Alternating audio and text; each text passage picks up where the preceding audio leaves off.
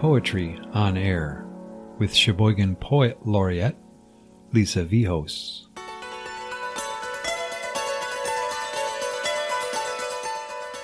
Hi, this is Lisa Vihos, and you're listening to Poetry on Air, a program of Mead Public Library in Sheboygan, Wisconsin.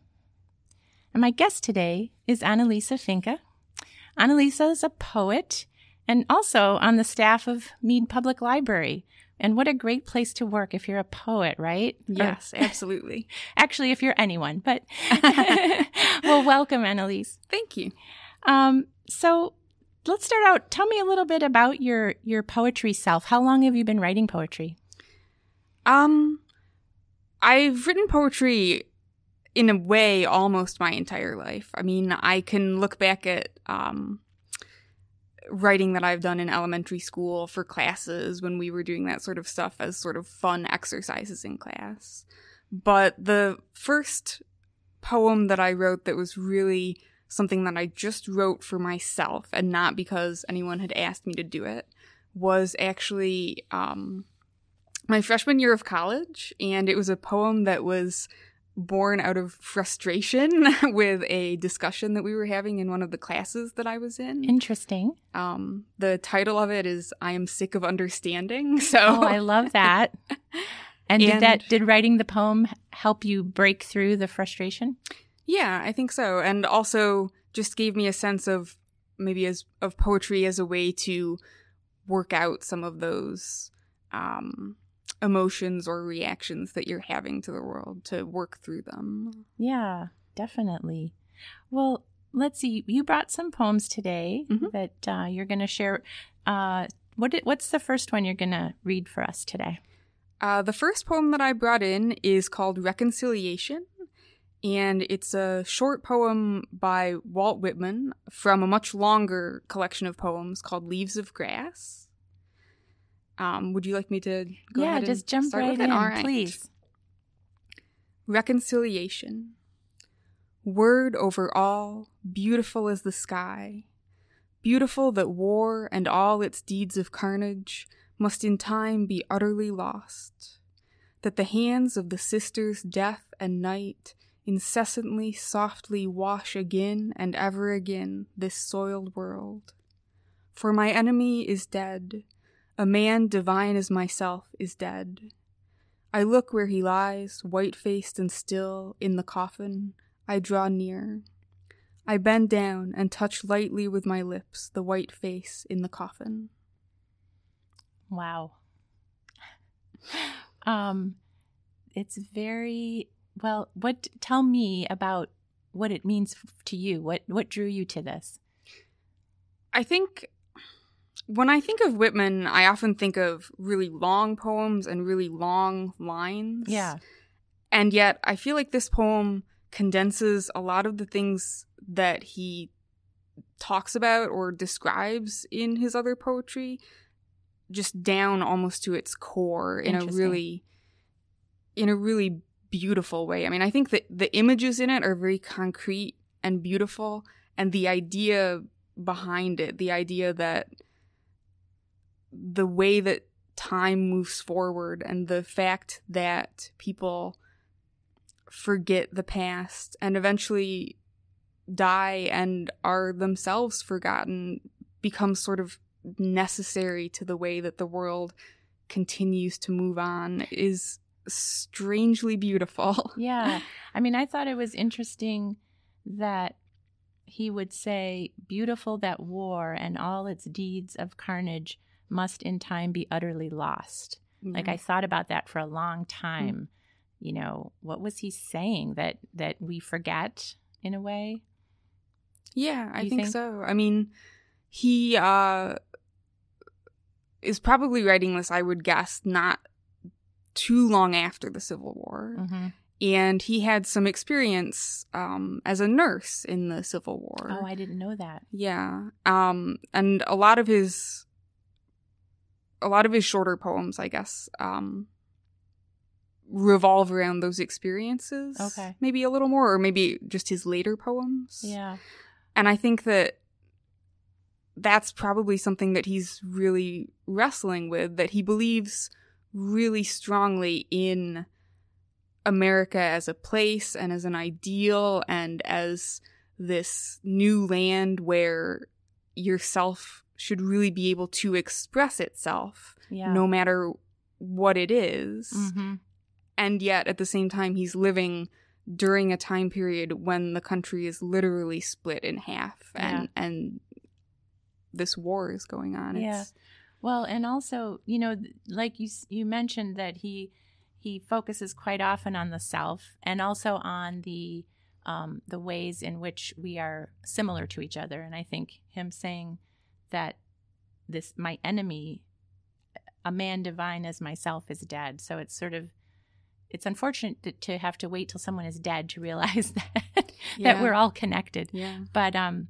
but yeah that that actually you know i'm ashamed to say i've never read the entire leaves of grass um but you're you inspired me to take the book off my bookshelf and um i was touched I, one of my favorite things within the whole collection is song of myself and i just wanted to in in response maybe to read a tiny little a few little snippets from song of myself that Mhm. really resonate for me he he starts out I celebrate myself and sing myself, and what I assume you shall assume, for every atom belonging to me as good belongs to you.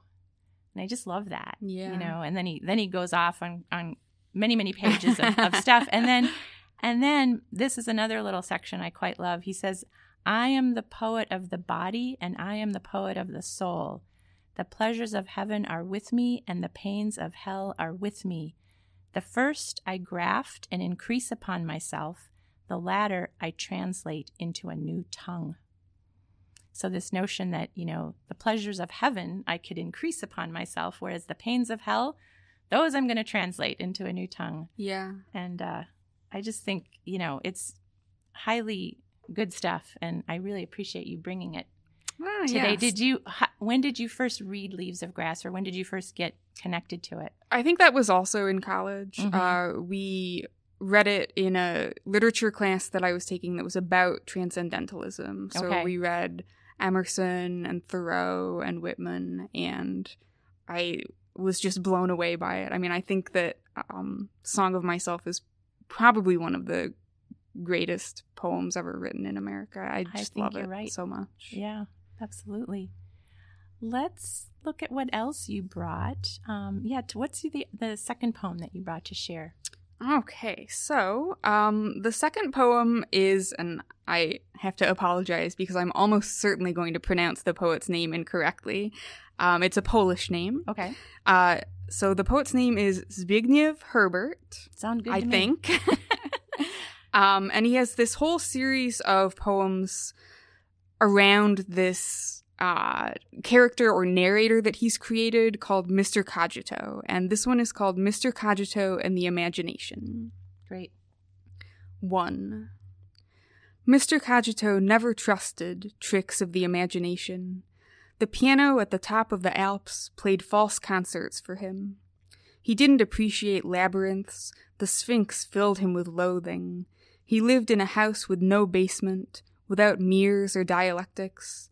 Jungles of tangled images were not his home. He would rarely soar on the wings of a metaphor, and then he fell like Icarus into the embrace of the Great Mother. He adored tautologies, explanations, idem per idem. That a bird is a bird, slavery means slavery, a knife is a knife, death remains death. He loved the flat horizon, a straight line, the gravity of the earth. 2.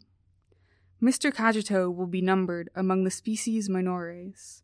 He will accept indifferently the verdict of future scholars of the letter. He used the imagination for entirely different purposes. He wanted to make it an instrument of compassion. He wanted to understand to the very end Pascal's night, the nature of a diamond, the melancholy of the prophets, Achilles' wrath, the madness of those who kill, the dreams of Mary Stuart, Neanderthal fear, the despair of the last Aztecs, Nietzsche's long death throes, the joy of the painter of Lascaux, the rise and fall of an oak, the rise and fall of Rome. And so to bring the dead back to life, to preserve the covenant. Mr. Cogito's imagination has the motion of a pendulum. It crosses with precision from suffering to suffering. There is no place in it for the artificial fires of poetry. He would like to remain faithful to uncertain clarity. Wow. there's a lot going on here. Yeah. And I love that it's, there's something about it, it's very philosophical. Mhm. And he mentions a lot of philosophers. And, and tell me for you, what, what drew you to this poem? I have not read the entire series of his Mr. Cogito poems, but the ones that I have read, I've really liked all of them. And I thought this one would be a nice one to bring into the show, I suppose, because it deals with um with art and with poetry and and what he sees as the role of poetry at least for him as a poet. And I am very attracted to that idea that what he's doing is not trying to use poetry to create something complicated or to you know build a labyrinth as it mentions in the poem but to try to get at something clear. Even if that clarity has to be uncertain because they're very difficult things that he's dealing with Yeah.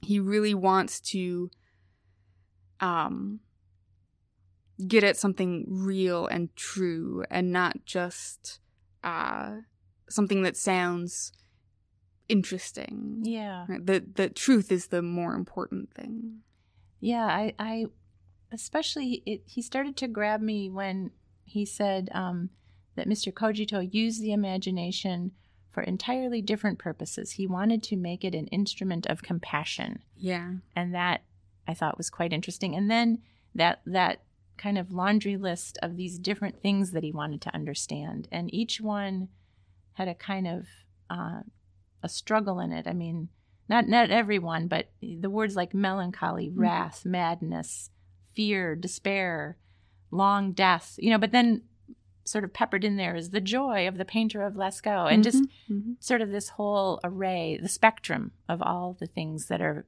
and and that it's so historical, you know, it it, Yeah. it I just found it fascinating. I was excited. How did you first discover um Herbert's poetry?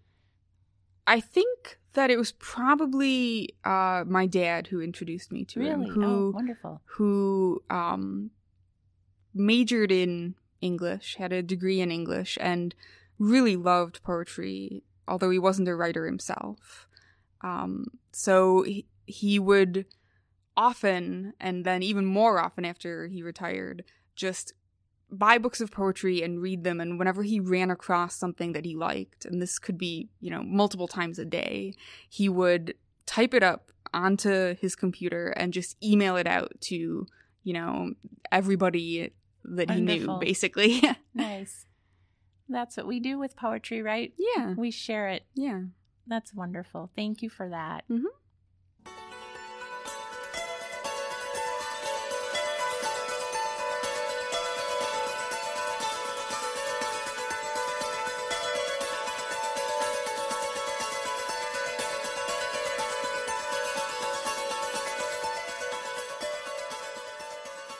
Hi, this is Lisa Vihos, and we're back with Poetry on Air. And my guest today, Annalisa Finke. And Annalisa, you're going to share some of your own work. Mhm. So let's hear the first poem that you brought, that you wrote. All right. Um, this is a fairly recent poem. I actually wrote this back in January, and it's called Lake Michigan. Beautiful icebergs scar across the land. Love is always dangerous and deep. One moment your toes are curled in cool sand, the sun warming your forehead. Then, without warning, the current comes. It's no use trying to swim back to shore. Whatever strength you thought you had, this requires a different kind. To see safety and not reach for it, to strike out instead along the coast, deep waters and the sight of land, hope and fear and exhilaration curled up together in your chest. If you are the kind of person who falls in love with a scar. Mm. It's beautiful. Thank you. Yeah.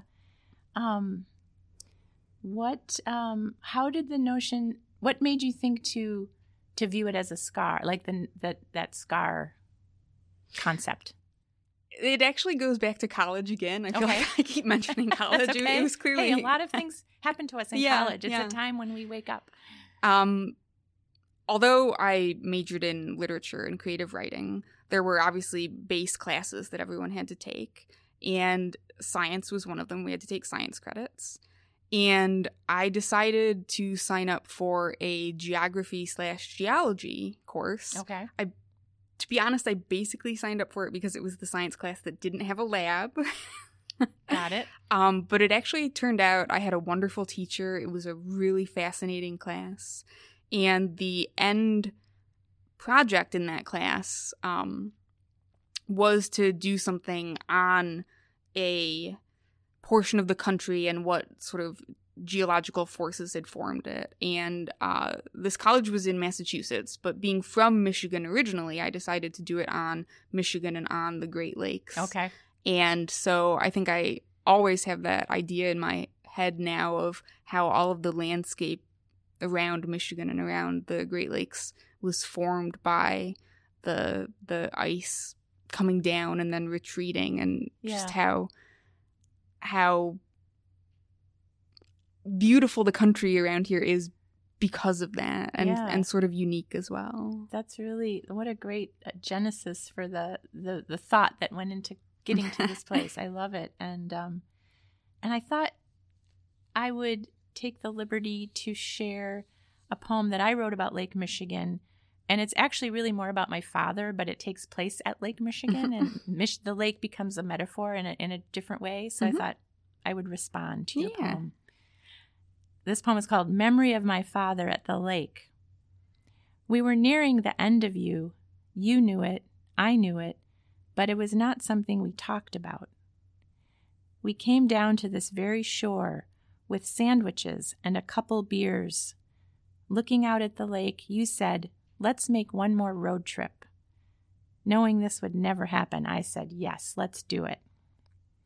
Now it is sunrise, and you, seven years gone. The lake calls me to remember, gently undulates on and on, an immense liquid mirror of the sky, delivering a bridge to the sun, reflecting you and me and all of creation in the wave of its hand. Hmm.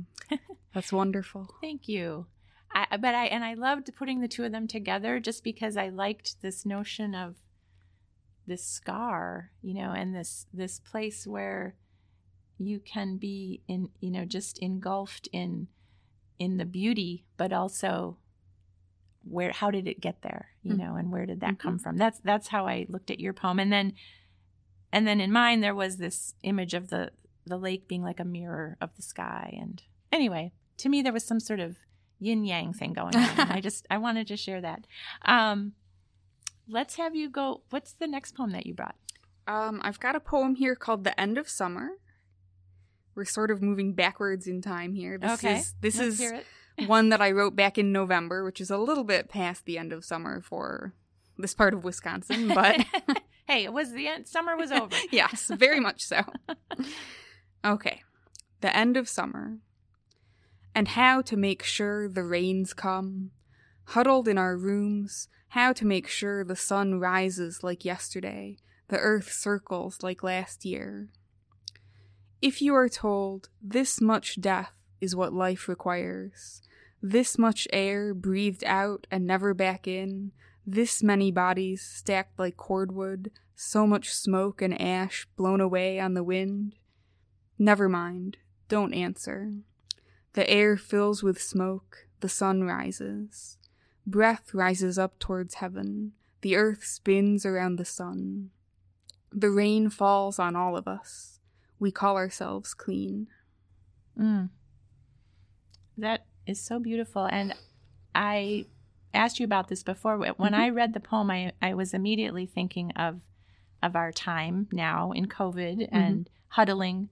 It was huddled, huddled in our rooms that first gave me the clue that this might be a poem from Yeah. pandemic time. And um, it's just very uh, gripping, you know, the the image of this many bodies stacked like cordwood. And you really touched upon that kind of feeling of of um, the isolation and what's going on around us and just that feeling that you know hey the rain's going to fall on all of us and we'll call ourselves clean but are we really okay we don't know yet Yeah. tell me a little bit about how how it came for you to write this poem like you're we were all in the pandemic but tell me about your experience and what brought out the poem Sure. Um, I think that I spent a lot of time over the course of the pandemic thinking about um, the idea of sacrifice and what we are willing to sacrifice and what we expect to get in return for it. Mm. Um, which is where the beginning image of this comes from, which is just that very old idea of something has to be sacrificed Mhm. to ensure that the world keeps going. oh right how to make sure the rains come yeah. yeah Um, Mm. Yeah, because how to make sure the sun rises like yesterday. How to you know how to make sure that the earth circles like last year. We we feel like everything went into not sure, like Yeah. everything became uncertain and it's still a little bit that way. yeah. yeah. Well, it's a beautiful poem. Thank you. Um, as I read it too, I um, a, a week or so ago, I shared some poems um, on Poetry on Air from a book called Sheltering with Poems. It's a whole book of poems that poets wrote about the pandemic experience, and I there's one in here that I wanted to read as a, a little bit of response to yours because of some of Mhm. the, the imagery. Hear, hear what you think of this poem. It's by a, it's called Sheltering, and it's by a poet in Madison named Jesse Lee Kercheval. Sheltering. This is the hour when the sun comes back. This is the hour, the sun. This hour, this sun. This hour is this sun. Open the shades, open the window. Let us see this hour, this sun. When this sun is here, where are the people? Where are the people you know, the people you love, the neighbors, the strangers? Inside, somewhere. You know where you are. You are not going anywhere except bed, sofa, kitchen. Soon you will take a shower. Now, across the street behind that empty office building, flame, fire, sun, and birds. Hmm. I just thought it was so interesting that Yeah. she mentioned soon you will take a shower. And I thought that, that to me, that uh, kind of connected back to your poem. But Yeah. Yeah. I mean, this is the wonderful thing. I love reading poems and then thinking about what other poems kind of speak speak to them. Mhm. It's always a fun exercise for me to do that. Um, so let's see. Let's have you. Um, actually, well, before we before we go on to the to your third poem, Mhm. tell me a little bit about how you set out. What's your writing practice like? Do you write every day? What do you do? um, my my writing practice is less than it should be. we all poets say that. Yeah, maybe a lot of us do. Um, there are periods where I manage to write every day or Mhm. almost every day. Um, the lockdown was actually quite good for that yes, in a way, was. It was. but uh, it's become much more sporadic. You know, since since that's ended and things have been going on and then you know there's work and there's Yeah. taking care of just the day-to-day things that you have to take care of and i don't i think carve out as much space for poetry as i probably should Mm. Well, what what would be ideal for you to write every day? yes yes Yeah. or So- to at, to at least work on poetry every day. Yeah. If if sometimes it's going back and looking at older stuff and Yes. revising it, I think I would count that too. I would I feel would good too. about that. even reading poems, like reading some poems and Yeah. getting a little inspired Yeah. or or researching something that I want to write about, like Mhm. like a topic or I do that a little bit sometimes, like just read about something that's read about stars. Like I'm thinking about stars right now. What do I what because it's almost like you need like a well of words and Mhm. ideas. Um, I do. I, I speak no, for yeah, myself. I, I, I think you're right. yeah. but um, but like when you mentioned taking the geology class, you Mhm. know that there was suddenly this new world opened up, Mhm. and and from that, years later, a poem came. Right? Yeah. and or probably many poems. Um, but I hear what you're saying about wanting to make that commitment to write every day. It can be done. Even, you know, I, I sometimes think, well, it doesn't have to be an hour of writing. Maybe do 10 minutes. yeah. so I Yeah. encourage you to, because you're a wonderful poet. So Well, thank keep you. writing. Um, absolutely. And, and, um, I think you have one more poem you were going to share today. What else Mhm. did you bring? All right, we're continuing the theme of moving backwards in time. Okay. because this one is is from last April. So this was actually from that lockdown period where I was finally being good about getting some work done every day. Wonderful. And this one is called Wherever You Are, Look. Wherever you are, look out the window. Please let there be a window. At the sky, at something green if you can find it. This world can't exist just to grind us down. I refuse to believe it. And if I'm wrong, at least let me be ground down, not by concrete and rulers. Let me be crushed under the weight of a mountain, the sight of a storm and the towering lightning cracked redwood. Mm. That's beautiful. Thank you. Let let me be crushed under the weight of a mountain. Tell me so um where how did this poem come to you? Um, r- really, literally from looking out the window Yeah. in my apartment. Okay. And I think contrasting that with, uh, I grew up in the middle of nowhere in northern Michigan, which I should clarify because people outside Michigan don't always understand. This is not the Upper Peninsula; it's the northern part of the Lower Peninsula. But it's similar in a lot of ways. It's it's incredibly rural and Mhm. forested. You know, I, it was about thirty miles to the nearest town and post office and hospital and grocery store and all that kind of stuff. It was the middle of the woods.